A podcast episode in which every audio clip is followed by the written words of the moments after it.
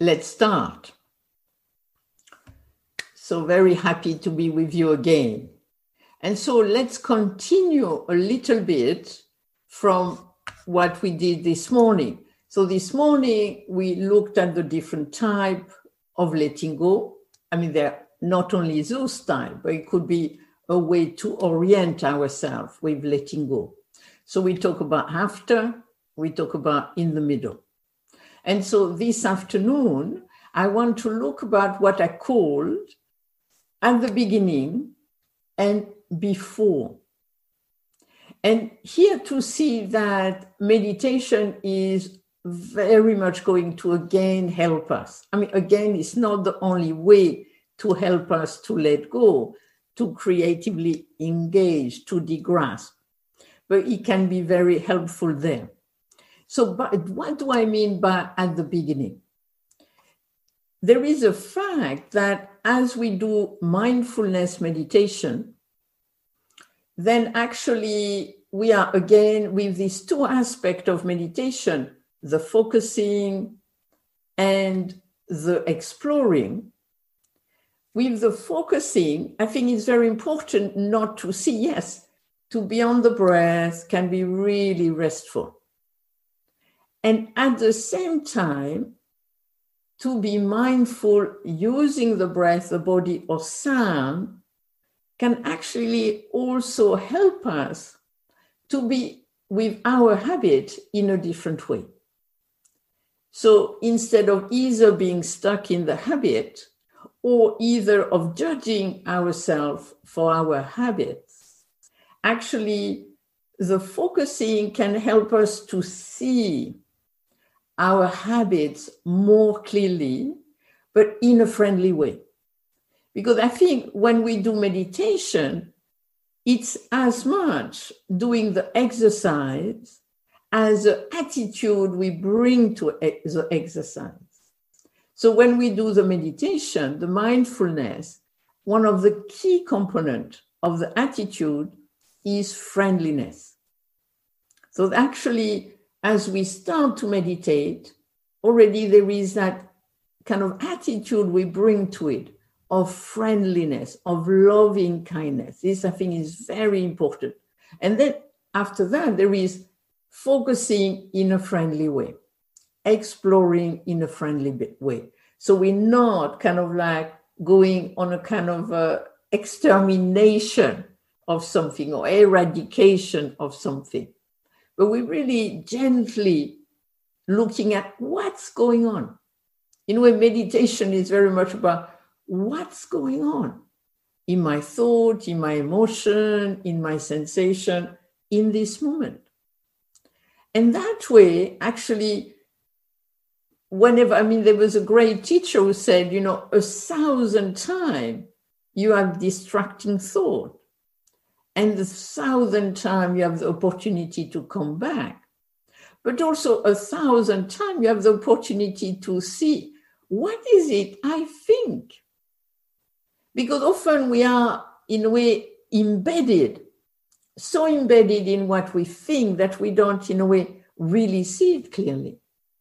And so in a way, as we see it again and again and not much happen, what we can really see and that's what personally I discovered with the meditation. Oh, I have a tendency to plan, to daydream, to ruminate, to fantasize, etc., etc. And each of us might have a little different one, like counting or measuring or whatever it might be. And each of these are actually creative function. This is very important. We're not trying to stop planning imagining, reflecting, etc. But actually, we're trying to help it to come back to its creative functioning. So, in a way, it's kind of, oh, I am planning. Oh, I am daydreaming. And also, I mean, we can, to me, what is also interesting with the meditation is that you have the level of creating, functioning, planning, daydreaming, etc. But we also have another level, which I think really can help us with let go, and that meditation can help us to see that actually we do a lot of selfing. what do I mean by selfing? Look at me. I exist. Don't forget me. I am here. And then we kind of like have this, what I call meaning thought, kind of like even uh, kind of what I think about myself, what I think about other think about myself, what I think about myself that other think about myself. So it's kind of like a lot of revolving, I would say, meaning. And it seemed to me that one of the beauty of meditation is we don't have to stop that, the me, but by just coming back to the breath, over time, it goes, which gives you again more space to think in creative way that I exist and I don't need to think about myself all the time. I don't need to think about what others think about myself all the time, and so on and so forth. And that slowly can go down. And then, if that slowly go down, then the self is less little bit on this kind of intense, dense model, and more with the condition inner and outer that are in the experience. And so what I mean by the beginning is the fact that over time, with the second aspect, we also see that we are not the same all the time. This is a very important point. Sometimes we feel stuck. So it doesn't mean we don't have a tendency to repeat. It doesn't mean we don't have a tendency to kind of do things again and again. What I mean by we don't do it all the time is that we don't do it every second, every minute, every hour, every day, every week, and so on and so forth. You cannot keep up anything, whatever it could be. So, which means that a lot of the time we are just what I would say creatively functioning. And then, time to time, we get stuck. But we don't get stuck out of the blue because we are a bad person or because the world is a bad place. But we get stuck because we have patterns and we have reactivities. And a lot of the reactivity is actually a survival mechanism. And so, in a way, possibly what the meditation can help us is develop possibly a more creative, responsive mechanism. And so, what meditation helps us to see okay, we're not, this is very important, this is key. We're not always like this. We're not always intense, we're not always angry, we're not always fearful, etc., etc. So then the question comes how does it feel not to be like this? So, in a way, meditation can help us to be more aware oh, I am fine now. I am not reactive now. This is very important.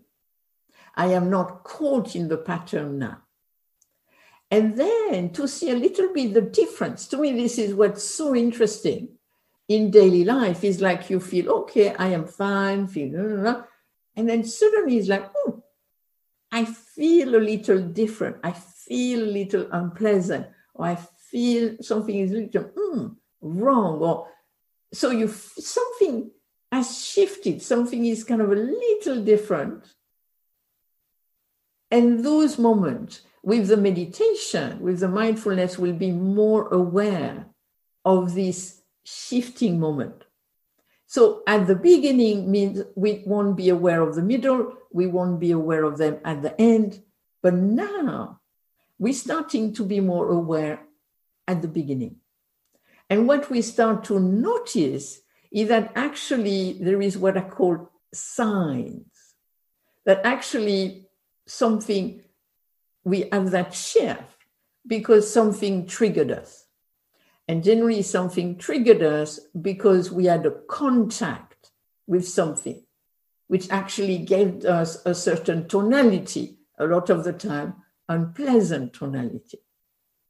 But we are triggered because of this contact, because of this condition.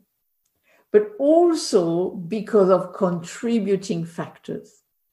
So I think it's very important to see that sometimes you have the same condition and we're not triggered and we're really fine and calm and we think, wow, meditation has really helped me. This which was triggering me is not triggering me. This is fantastic. I've really let go. And then two weeks later, you react again to that thing you did not react two weeks before. And you think, wait a minute, I thought meditation saved me. And actually, what happened two weeks later and why we react is because of contributing factors. And for me, what mindfulness can really help us in terms of this letting go, this creative engagement, is to become more aware of the contributing factors. And some of the contributing factors are sleeplessness, busyness, and uh, stress.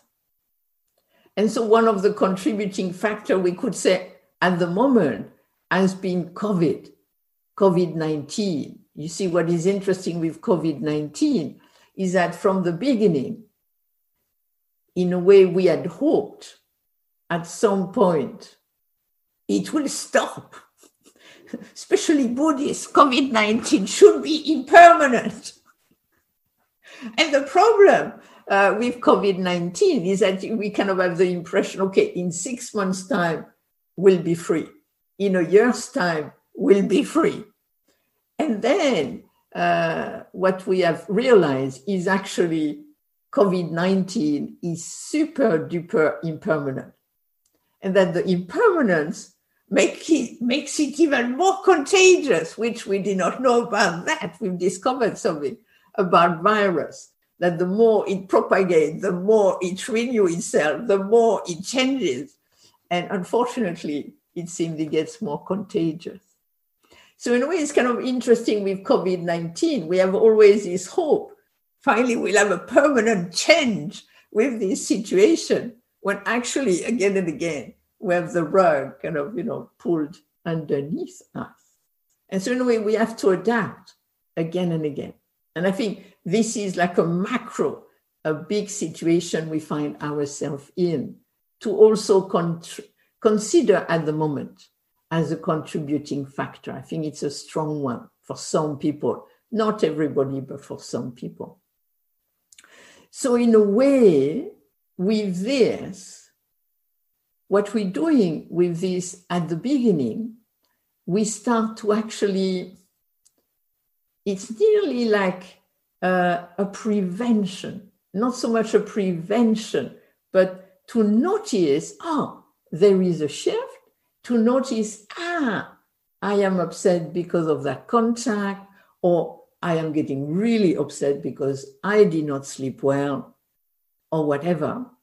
And then the letting go is in actually helping us to remedy this, helping us to kind of know, ah, there is this difficulty. Like when I was um, in the old days, uh, I used to travel a lot. I have not traveled for the last uh, year and a half.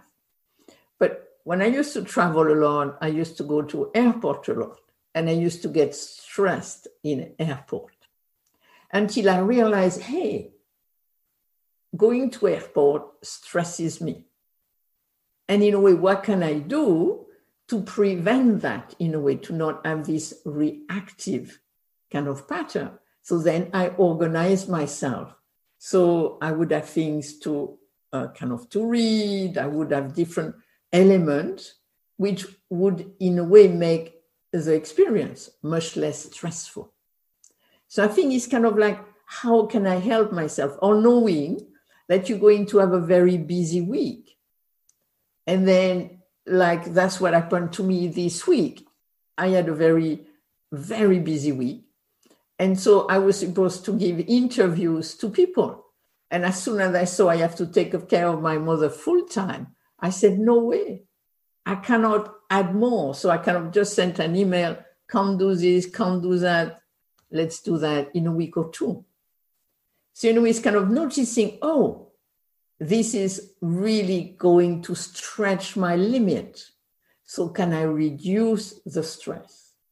Can I help myself so that in triggering moment, in difficult contact with difficult contributing factor, in a way, I will be less affected.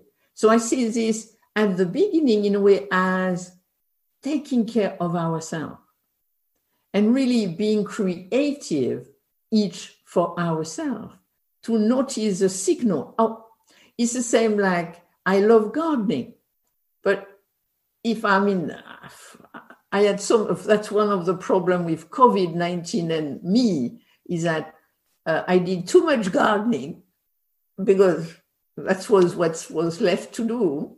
And then I got uh, terrible pain in the back. And so after having these three bouts of lumbago, now, okay, I'll do the garden in its own time, but I really, really, really must not overdo it. So, in a way, I look at the garden and I let go constantly. I should behead this, I should do this, I should do that. Never mind. The garden can survive.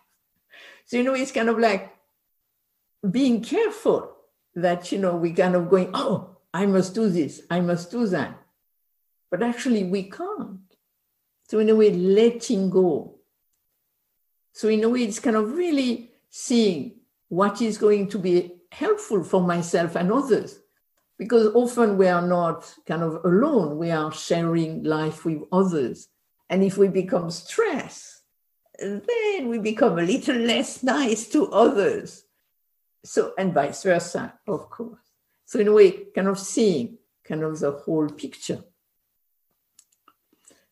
So that's for that one. And then the other one is before. And before is interesting because it's really about the power of awareness, the power of meditation. And so I know when we sit in meditation, often we don't feel that much is happening. And generally, not a lot is happening.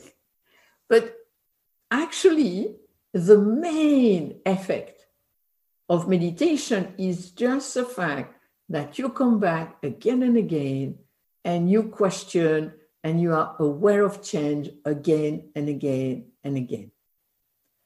This is really what the meditation is about.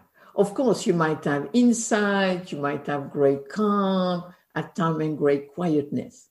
But in terms of letting go, the main point of the meditation is actually building the strength of this coming out building the strength of this inquiry so that over time we're actually building the strength of what I call creative awareness, creative mindfulness, which then can be activated, activated before the patterns comes in. Because often what happens with the pattern is that we kind of feel I can't help it.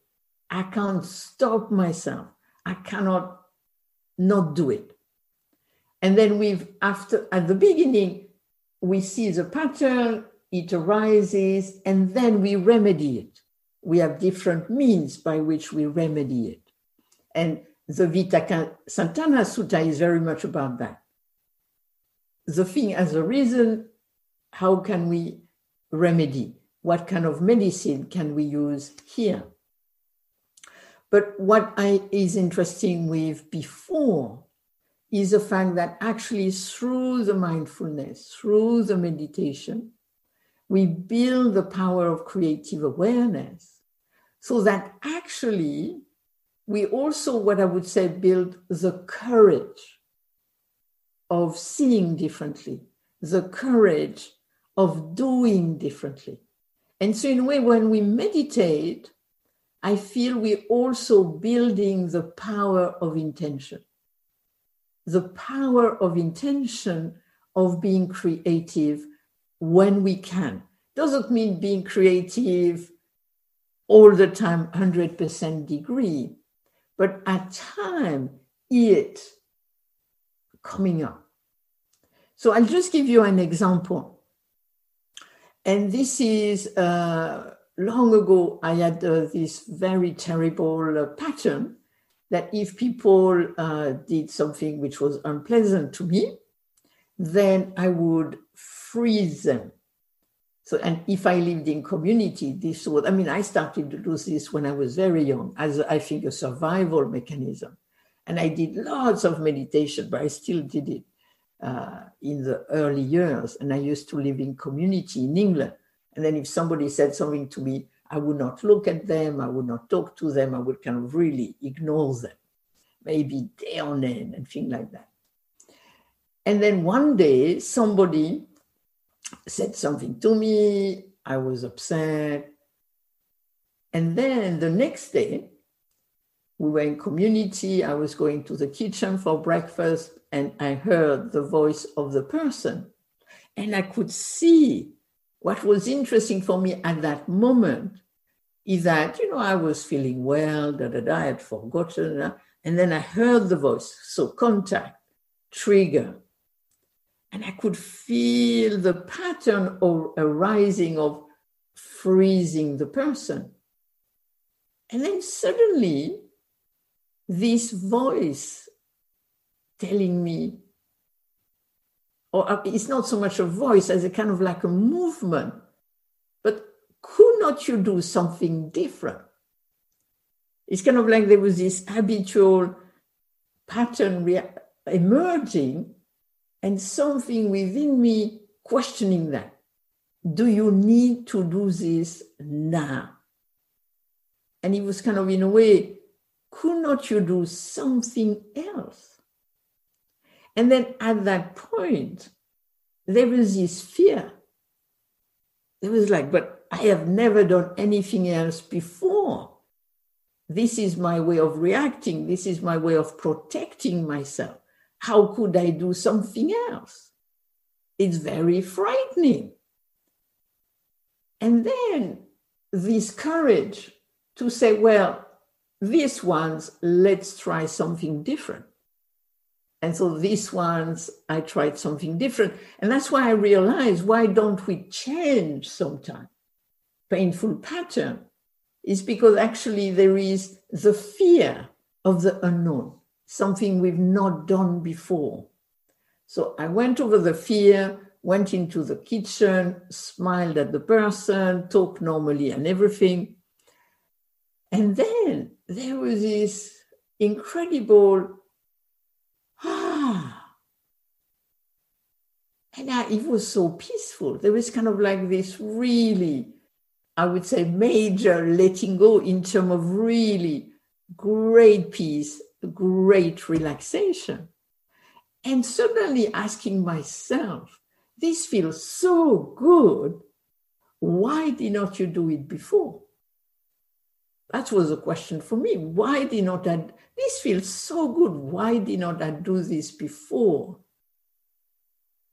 And I realized I did not do it before, before because my creative awareness did not have enough power. The power of the reaction built over years was stronger than the power of the meditation. And so I think we have to see that when we meditate, we're actually cultivating that power of creative awareness. And then the second thing which happened then was that this compassion arose. And I realized in that moment how much my pattern must have hurt the other person. Imagine not being seen, talked to by somebody. This is extremely painful. And I realized it had been very selfish. I'd been protecting myself in a very selfish way. And so after that, I never ever did this again. And this time out of compassion. And I thought to myself, of course, people can hurt you and everything, but I'll find a different way to deal with it. I am not going back to that because it's so uncompassionate to do this. but I had not seen it before. So that's what I mean by before the fact that suddenly, actually, we see a possibility for something else. And through that something else, we see more of the whole picture, which then allow us for more creative responses. And it seems to me that this COVID situation has also asked us that. To me, this was kind of like a little, not all of us, but for me, very, it was, in a way, an opportunity to do something different. And one of the things which really struck me is I'm going to be different in my close relationship. And since then, I have really seen, and I can see in others, how it's so easy to introduce unpleasantness in a relationship. The way you nag the person, the way you kind of, kind of, you know, uh, kind of uh, give little nasty remark to the person or minor things. And often what I found at the moment is people do things and I see, well, I could I could say this, of course. I could make fun of them, I could nag them, I could do this, but what would be the point of doing this? What would be the point of doing this? And so I find myself uh, lots of these things I don't do anymore. And I find that interesting that I can see that yes, you could do it, but really, what would be the point of that? And I think this actually creates what I would call a kinder relationship. And so I think this is something we can explore in terms of relationship. In a way, how can there are lots of patterns uh, within relationship, and how can we bring creativity to that? And so, in terms of the meditation, I would like uh, we, to suggest we do this afternoon as a kind of like working on this, on these two aspects, but especially the second aspect of before is what is called mudita meditation. So mudita, M U D I T A, is actually appreciative joy, altruistic joy. And so this is a meditation when you repeat certain sentences as a mean to orient towards something. And to me, very much this is about intention. This is about perception. And so this is uh, sentences I want to introduce in the meditation. So the first one is appreciating my, this, your efforts. The next one, so I'm going to write the first one, appreciating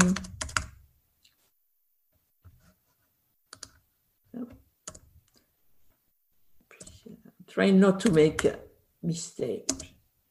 My, this, your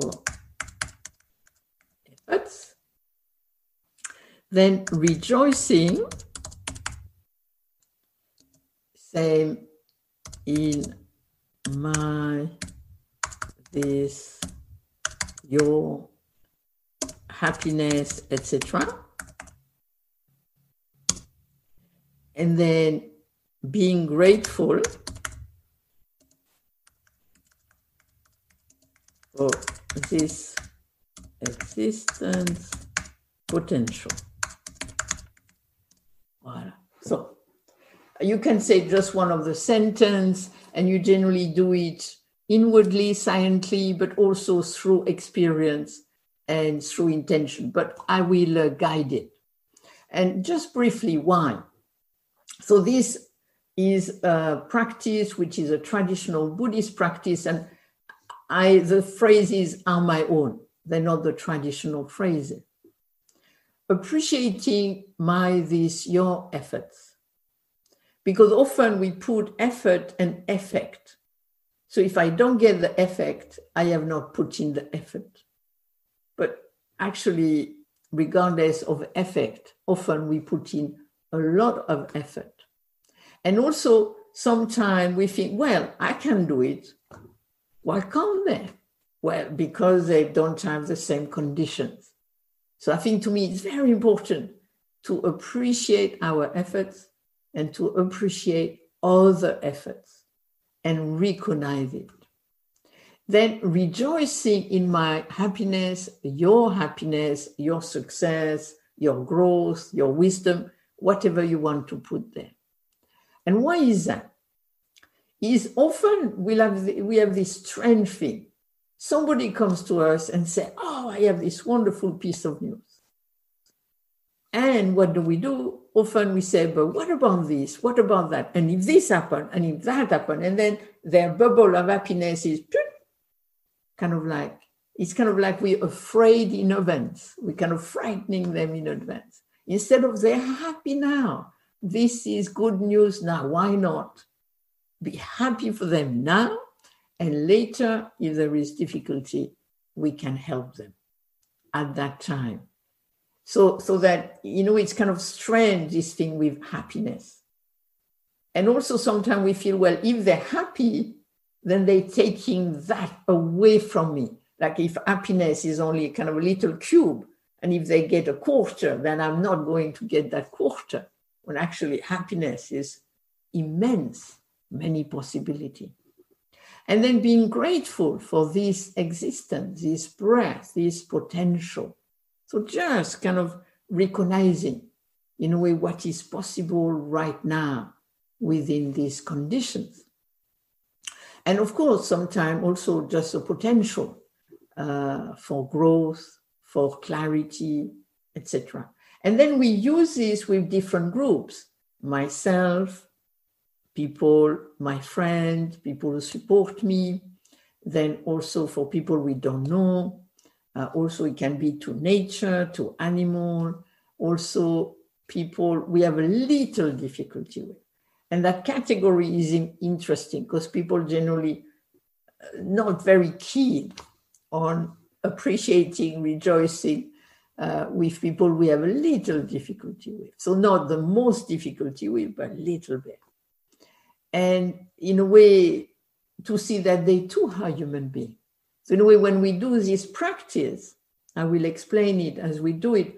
In a way, we're trying to go beyond the idea, the fixed idea we have about ourselves and others, and really reaching out to the human being who is like ourselves, who is breathing, who is suffering.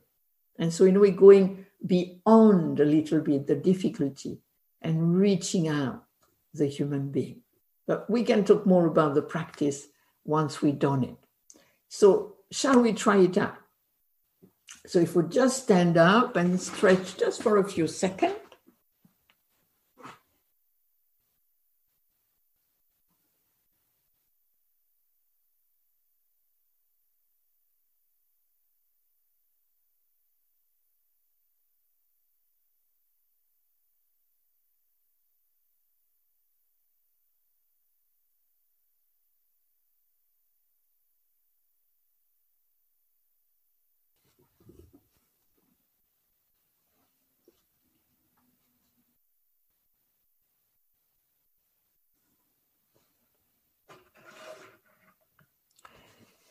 So if we find a comfortable posture,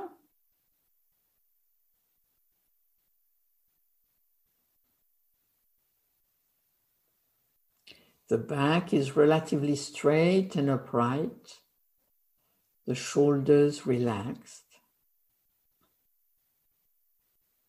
feeling as grounded as a mountain, but also as open as the ocean.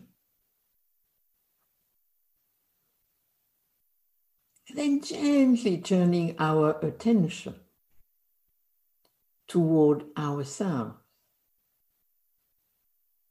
Looking beyond what we might like or dislike about ourselves. And reaching out to the human being with alive, who is breathing. Appreciating my efforts. Rejoicing in this calm. Being grateful for this existence. And if it suits you, you can recite the sentences silently inwardly. Appreciating my efforts, rejoicing in this calm, being grateful for this breath.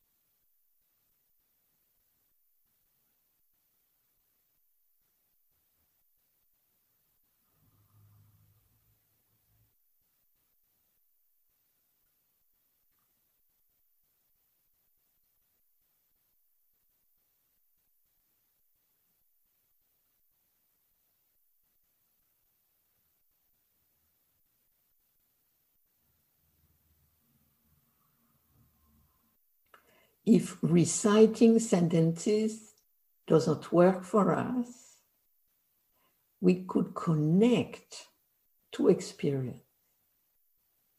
What is it I can appreciate right now? What is it I can rejoice in right now? What is it I can be grateful for right now?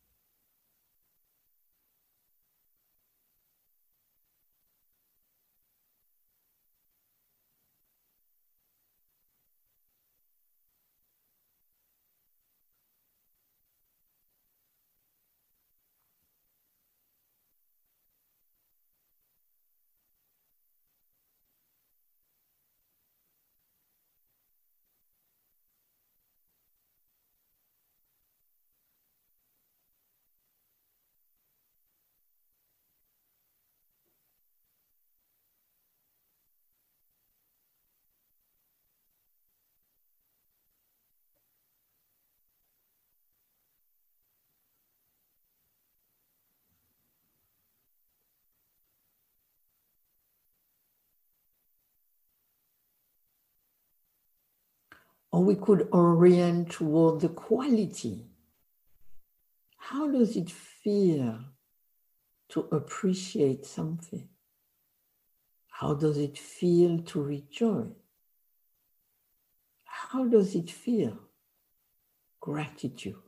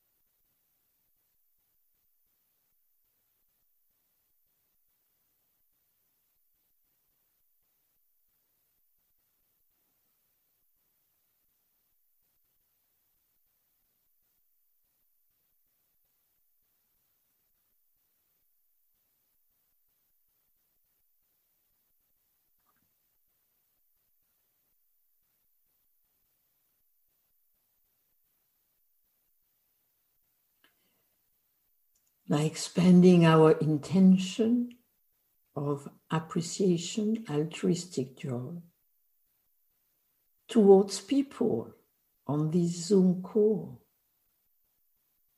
appreciating your efforts, rejoicing in your calm, being grateful for your existence.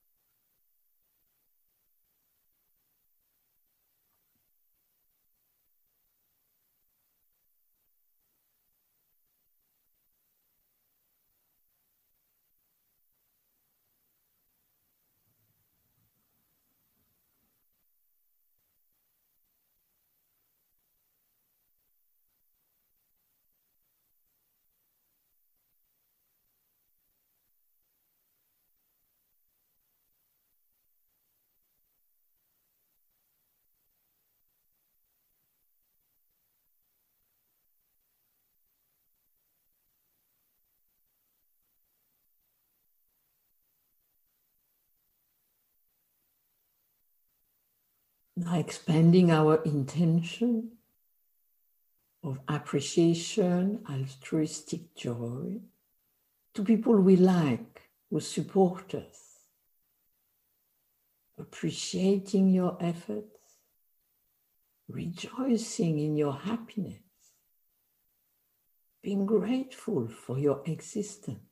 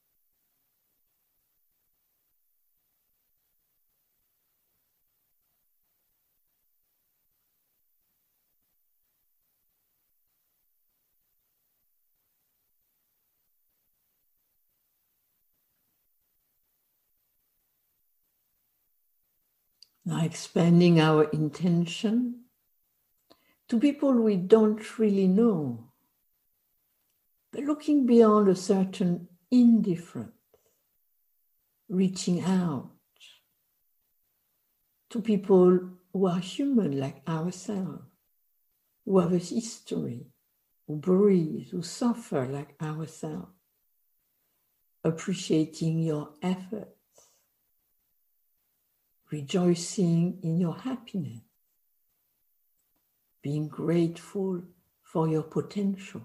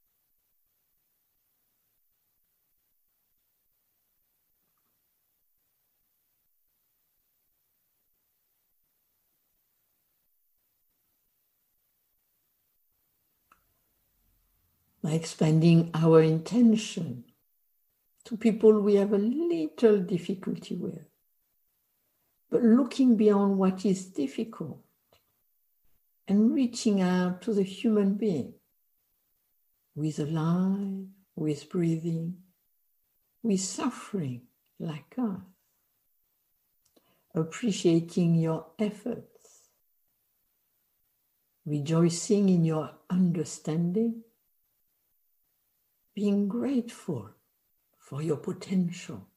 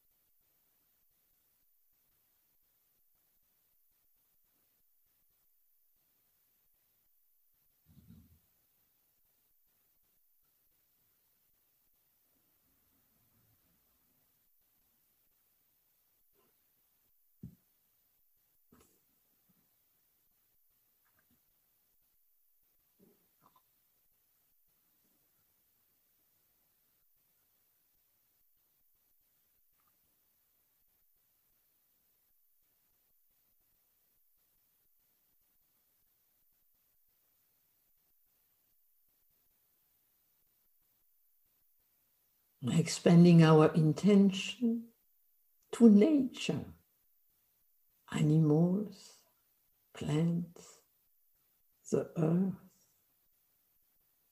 appreciating your efforts, rejoicing in your development, being grateful for your potential.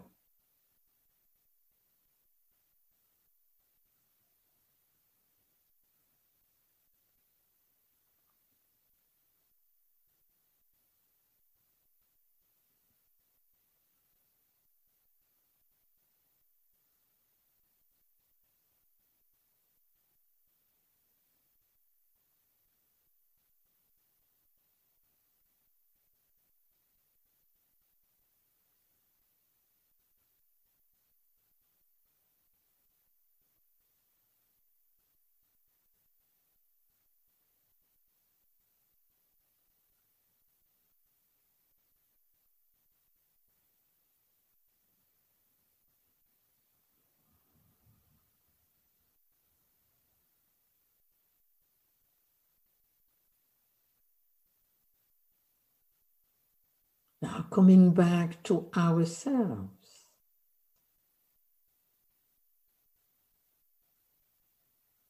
Appreciating this breath, each breath.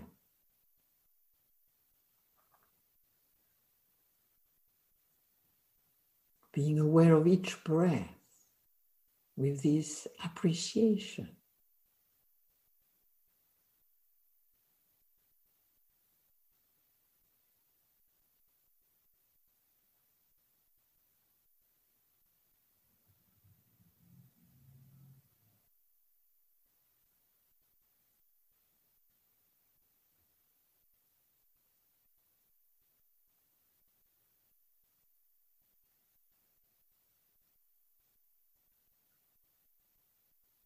Being aware of this body with appreciation.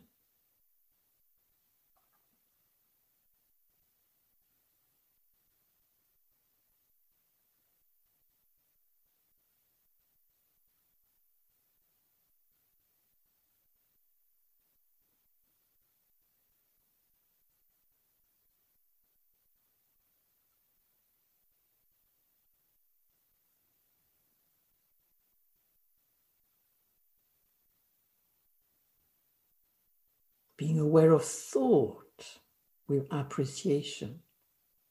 Isn't it amazing that we can think?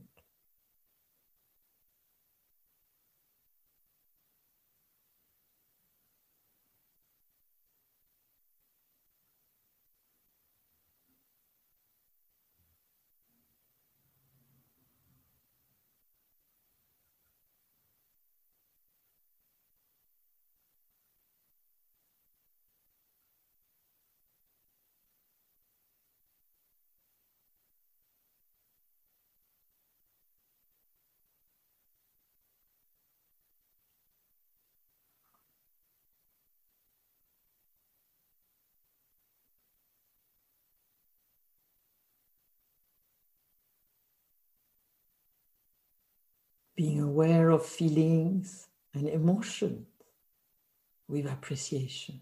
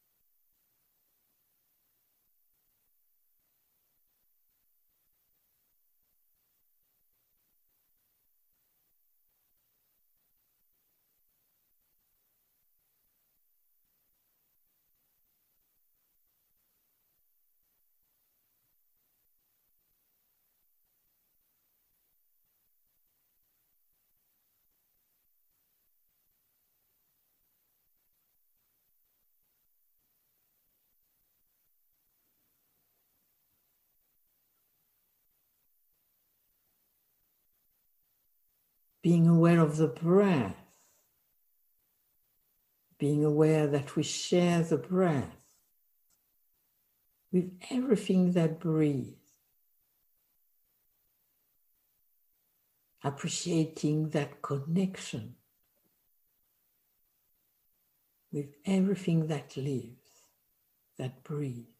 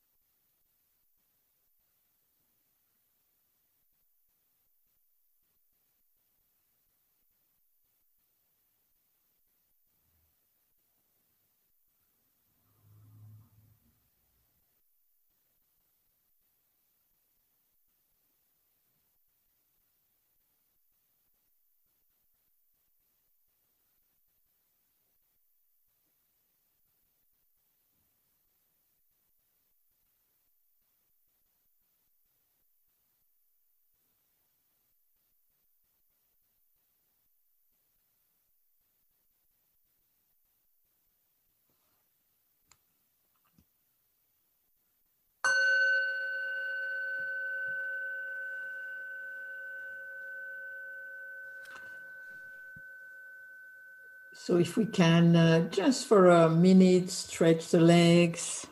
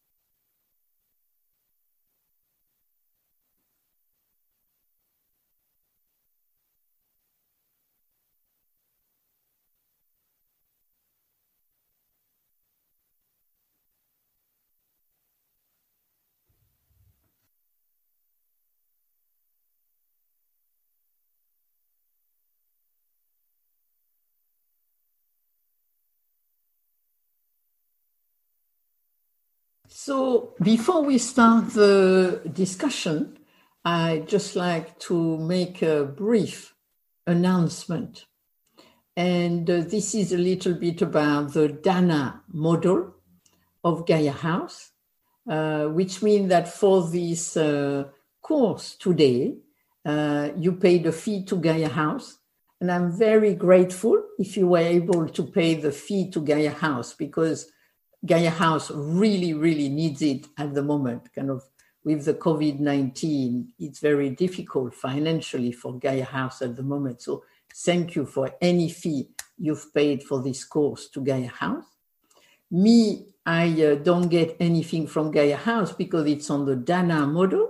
So I am giving you this time. And if you appreciate it and you want to make a financial contribution, uh, through the Dana button or through my PayPal account, then it will be gratefully received. And we want to do this Dana model or not putting a fixed fee on the teaching so that it's more accessible. So some people can give more, other people can give less, and I think that makes it so much more accessible. So that's my little announcement. So thank you for any contribution. So now uh, for our discussion, then again, you can raise a blue hand if you know how to do this, or uh, you can write in the chat. And if you could write to everyone, and then everybody can see your comment or question. So he's asking, I'd be interested to hear how you decided on appreciative joy in this context. So um, you have these four qualities that are suggested to be uh, developed in the practice of mindfulness meditation, which are loving kindness, compassion, appreciative joy, and equanimity. And in terms of the fourth uh, type of letting go, which is in a way uh, building the power of creative awareness, it seems to me that mudita is can be especially powerful. Because in a way with mudita we're actually cultivating something. So we're not responding to something which is already there. Like there is a painful difficulty or there is a painful reaction and either finally we let go of it or we're in the middle of it and okay we're aware of it or we see the condition of it and so we try to remedy it but I feel mudita, uh, appreciative joy, is special, especially helpful for before. Because in a way, what is part of this patterning, which is painful for us? And generally, the patterning is about kind of in a way having this kind of like being a little shifted toward this is difficult, this is painful, and it will always be like this. And personally, I think that mudita, in a way, counteract that tendency. So, of course, from an evolution point of view, this has been studied scientifically. We need to be more aware of what is painful, dangerous, etc., quicker. than what is good in a way, because we need to be, oh, there is danger. So we are actually, as uh, human, as creatures, as living creature living in an environment, we need to be very fast aware of unpleasant. And so, of course, that's what our patterning will be a little kind of, you know, geared to. And personally, I think mudita actually help with the balance. So instead of being aware of what is painful and what are the conditions, which of course is useful, to me, I think it's very important experientially to see, oh, right now I am okay. Right now I can appreciate this. Right now I can appreciate that. And so, personally, when I was in Korea, because in Korea, when I trained at the beginning, had this big kind of practice of gratefulness, of gratitude. And I could not really understand it. You know, that to be grateful to society, to one's parents, to one's teacher. And I felt, hmm. But I felt it afterward, I realized it was actually not taking things for granted, but actually realizing, oh, yeah, I live in, I mean, it doesn't mean we become prideful and arrogant about it, but in a way, it's kind of recognizing, oh, yeah, I live in a place where kind of, you know, uh, things are working, or I am not in danger, or to me, this is what was amazing about uh, when COVID 19 and the confinement happened in March 2020. So the confinement happened in France, it was quite strict. And what surprised me was, oh, we still have electricity, we still have water. Because when I lived in Korea and it was in the winter and it was icy, we would, you know, electricity would stop, water would stop. So things would kind of drastically change. And we had to adapt to that. But immediately I was actually grateful that this still worked. And secondly, people, essential worker, made this work. So I had even more gratefulness for all the essential worker. So, you know, to me, mudita is about actually day to day, not moment to moment, but to appreciate, oh, right now I am okay, or right now I am compassionate, or right now this friend is compassionate to me, or right now my body is working, or whatever it might be. So, in a way, counterbalancing this kind of like tendency toward what is painful. And then it's kind of like we set up in motion a kind of a different playing field, I feel, so that we can more likely be in that state of letting go of before oh, yes, I can look at this differently. I can perceive this differently. I'm not saying to do this all the time, 100%, but at time, I think it really built a different way to experience the world. So that's why I connected the two together.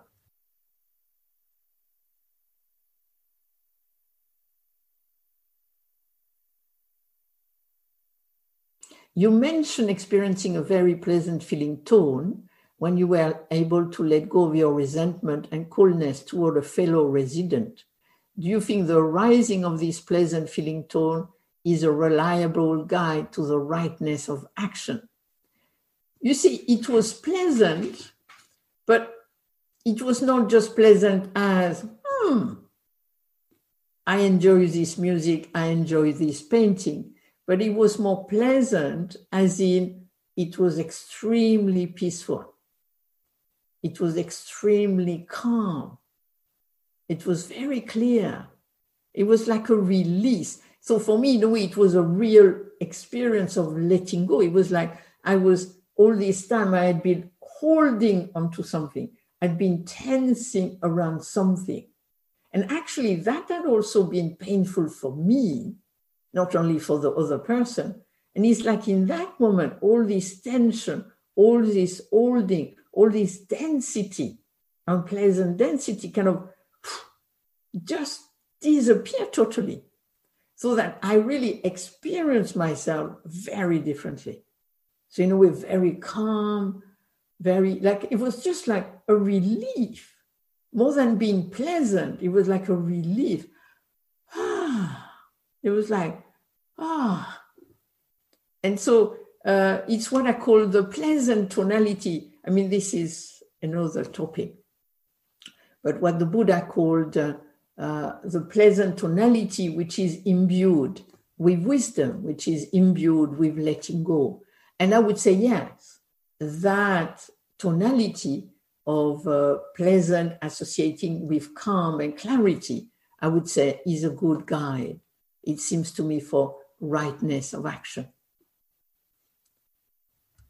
Then I am really interested to hear your advice on when the attachment difficulty has got very intense. You mentioned patience all earlier. Is there anything else you can suggest?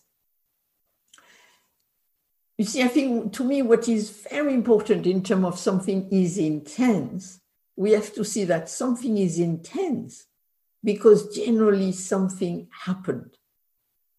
It's not like you always feel like this, but really something happened, something difficult happened, something shocking happened. So it's certainly like the whole system is kind of in a way innervated, one could say. And so the thought goes on, the heart goes on, and the sensation goes on. And so I think it's very important that when we feel this, it's generally tough for us because it's intense and it's like, uh, it's kind of nearly hard to breathe. And then generally we feel like kind of blocked. It's kind of like we, we have, at the same time, often we have this blocked feeling we can't think of a solution.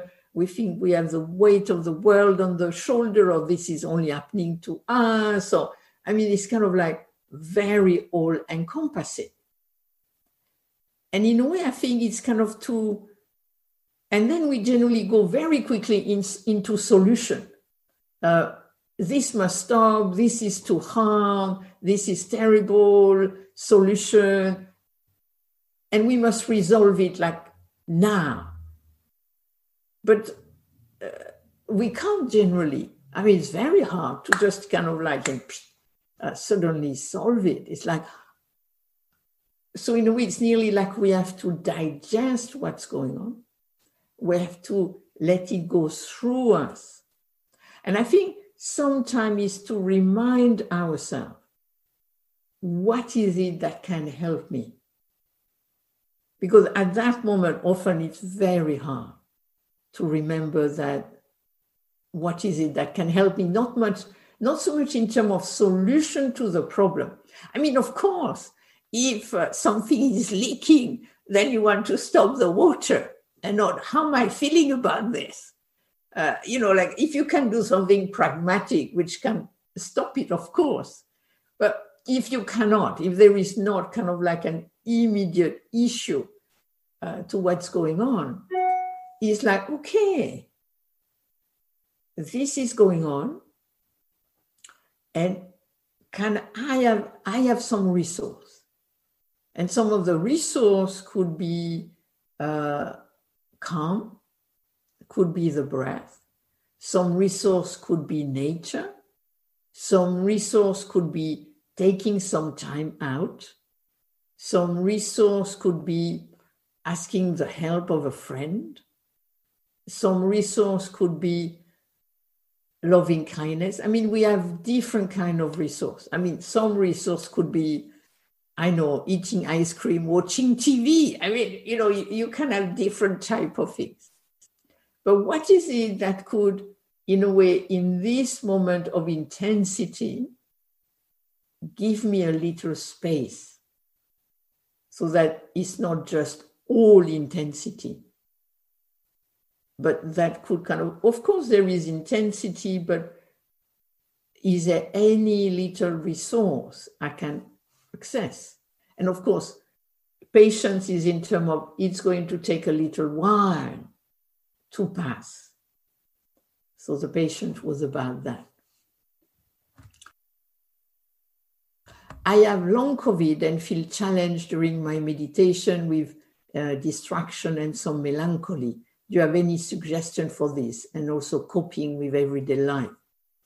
I think uh, long COVID is a little similar to ME insofar that uh, over time uh, you feel a little tiny better, but not fantastically better. I mean, I have a, a friend, a teacher who had long COVID, and for being very energetic, he became somebody who was much less energetic and much less.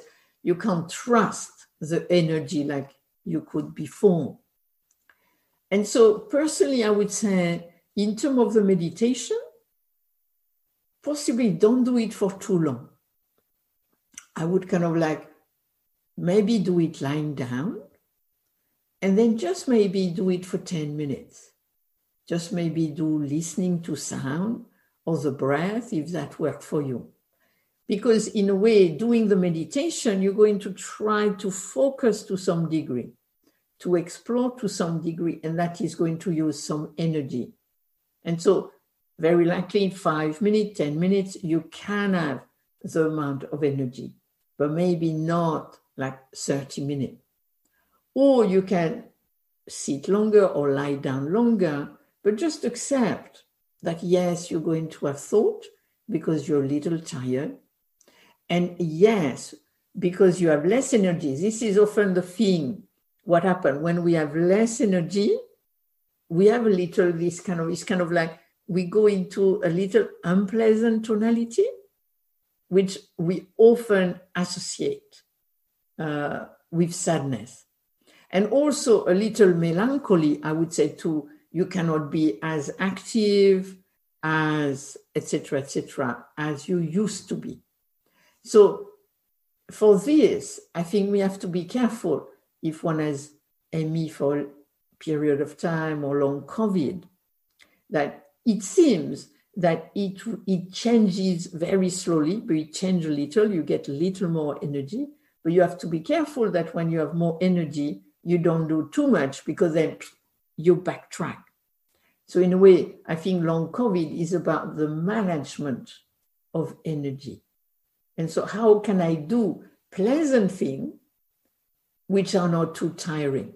Again, you have to have a different uh, notion of time. Before you could do something in 10 minutes. Now it might take you half an hour but then you might need a week to recover from it.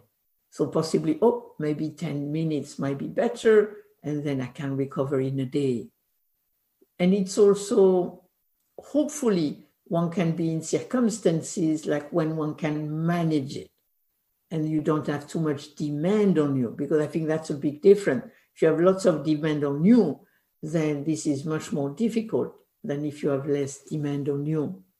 So I think it's kind of like um, doing the best you can within the situation. And nearly, I would say, what is the least you can do as a mantra instead of what is the most I can do? I think that's what I would uh, suggest. Then, how do you know what to let go of and what to hold on to? sometimes you don't have the choice of the letting go or hold, holding on to. But personally, uh, in a way, in a way, I think it's also a bit a question of intention. What is our intention? And personally, my intention is to cultivate as much as I can, considering the condition, wisdom and compassion for myself and others. And so if I look at what to let go of, what to hold on to, then this, in a way, for me, will be my framework in terms of wisdom and compassion. So if I let go, is this going to help wisdom and compassion? If I hold on, is this going to help wisdom and compassion? Because I don't think there is letting go in an abstract, independent manner, or holding on is bad, or letting go is great. because we have to be careful because you could let go. I mean, many years ago, uh, suddenly a guru appeared on the high street, and the guru uh, in that place said, You know, you are free. You are free. So, freedom was really the leitmotif. Everybody needed to be free. And so, some parents were so free that they would leave their children at home, go to be with the guru on the other side of the planet and then the neighbor had to take care of. So they let go of the children. But to me, this is not letting go. You know, this is not wisdom and compassion. You know, and sometimes you hold on and actually it's not helpful for you or others. But then there is kind of how much can I let go? How much am I holding on? And then you can see it's also according to condition. Sometimes you can let go more. Sometimes we can hold on in a very creative and wise way, let go in a creative and wise way, and sometimes not. And I think we also have to accept when we let go in an unwise, uncompassionate way, or when we hold on in an unwise and uncompassionate way, and that sometimes we cannot help ourselves. But knowing that these two in a way is impermanent. That it be wise letting go and wise holding on, unwise letting go, unwise holding on. At one level, it's all impermanent because of condition. We cannot do anything permanently, even wisdom and compassion. That is also influenced by condition. We can aim towards it, we can orient towards it, we can help it to be manifesting more, more of the time, but we cannot guarantee it. And then, what are your thoughts on the illusory of self and the capacity to acknowledge the changing nature of experience? So, here we have to be careful uh, what we mean uh, by illusory and what we mean by self. Because at one level, we are not illusory. And at one level, we kind of have this strange kind of relationship to ourselves, where it's kind of like there is this kind of thing, and this is myself, and we kind of uh, kind of feel something which seems to be interesting and independent. So, in a way, what is illusory is not the self, but that it's intrinsic and it's independent of any other condition. That's what is illusory. As ourself, I would say, what we are. I, I would prefer to talk of an organism. Each of us is an organism. And this organism could be referred to as a flow of inner condition meeting outer condition. And because of that, some of the condition will remain relatively constant and some will remain, will kind of be quite changing. So one morning you kind of look at the mirror and you look like great and fantastic and wow. And then other day you look at the mirror and it's like you've aged 10 years in just two hours. And you think, wait, is this the same person? I did not look like this two hours ago. I find it so fascinating, this, that at one level we can look so different and with the same person. If we're tired or not, or whatever it is that happened to us. So, to me, what is important is to become more and more aware that this self, this organism, is so conditioned by so many different things. And we actually don't know all the condition. It's impossible to know all the condition, inner and outer. But in a way, to be kind of creatively engaged, aware as much as we can to this myriad of conditions. And sometimes we'll focus more on that one, sometimes more on this one. And because of impermanence, in part, we're changing, changing of thought, of mood, and also part of us uh, remain a little bit the same. The way we speak, the way we tell story, the way we like certain music or painting, but we can also evolve, of course. So I think to me, it's kind of like there is these two things coming together something which is a little continuity, and at the same time, within the continuity, there is that change. And we are the crossroad of that. And we're trying to kind of creatively engage with being in that situation. So I don't know if I really answered uh, your comment question. And then, do you have any thought on how to help someone with uh, obsessive compulsive disorder, a fear of pollution? Uh, there is, this is very tricky. So it's OCD. And actually, OCD, uh, what happens there, uh, I mean, there is a very good book on this, Brain Lock. Uh, there is a very good book on this, Brain Lock. And then he also wrote, that man also wrote a bigger book, which is more kind of uh, uh, what is interesting is that in the old day when he wrote that book, he was a Buddhist and he used meditation as a way to deal with OCD. He was a researcher in OCD. And what he found through his research was that actually what happened in the brain is that one part of the brain gets overactivated. And that overactivation is basically, sending danger signal. So basically, you're sitting there and your brain is keeping telling you danger, danger, danger, danger. And because your brain is telling you danger, danger, danger, then there must be some danger somewhere. And often it will be fixated on different things, uh, washing or certain intrusive thought or whatever it might be.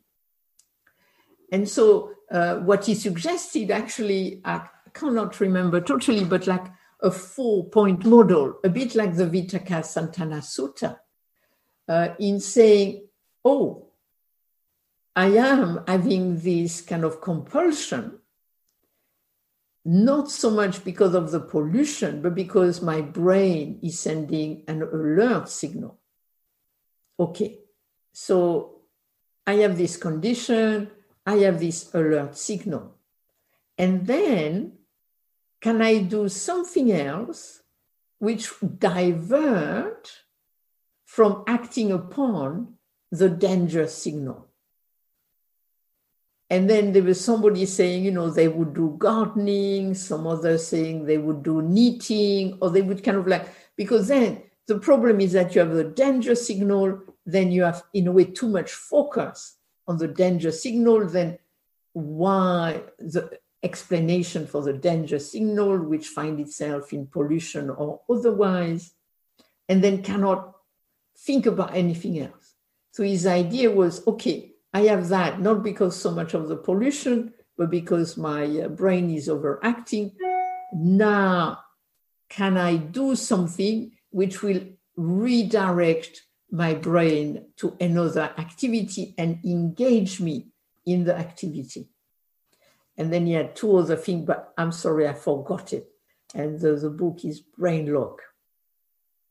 So uh, this is in a way, and at the same time, you have to, to you have to be careful of saying to somebody who, uh, as for example, a fear of pollution, to say, no, no, no, no, nothing is going on, nothing is going on. That is not being helpful because they feel like something is going on.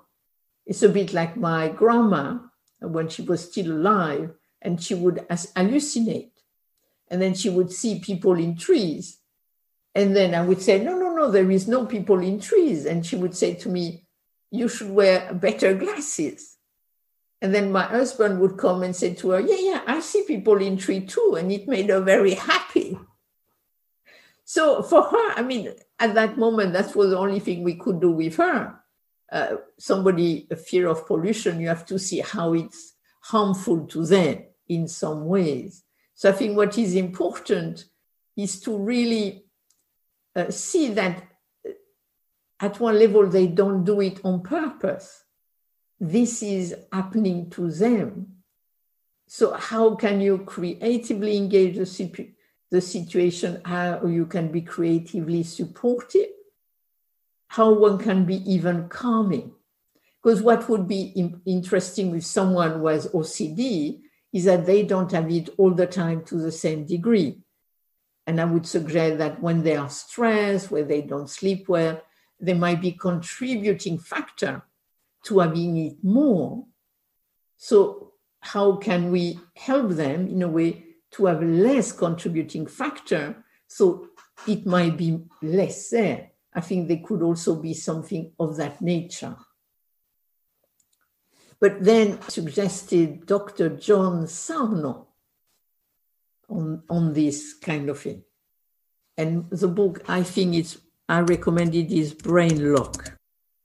I think that was a, I can't remember the name of the author because it, it's kind of like a, a German name and I can't remember it, though he was an American person. Anything else? Any other comment? Any other question? That's it. Jeffrey Schwartz. Exactly. Thank you. Thank you. And then he wrote another book, The Mind and the Brain. And that also is very interesting. Actually, our time is up. And thank you very much. And it was very nice to spend the afternoon and the morning with you and I hope we can uh, spend some time again. And on the 9th, this is a pre, I mean, you are privileged to a pre announcement. On the 9th of October, uh, we're going to discuss this tomorrow with Stephen. But Stephen Batchelor and me, uh, Martine Batchelor, we're going to do a fundraiser for Gaia House. So on uh, the 9th of October, there will be something special with Stephen and myself. So possibly you'll be able to join us that day. We're going to decide tomorrow what we do, and soon it will be advertised uh, by Gaia House. So please keep well, really keep well, and be creatively engaged and let go when you can. Don't worry if you can't sometime. And then if you want to unmute yourself and say goodbye, then please do so. Thank you for listening. To learn how you can support the teachers and Dharma Seed, please visit dharmaseed.org slash donate.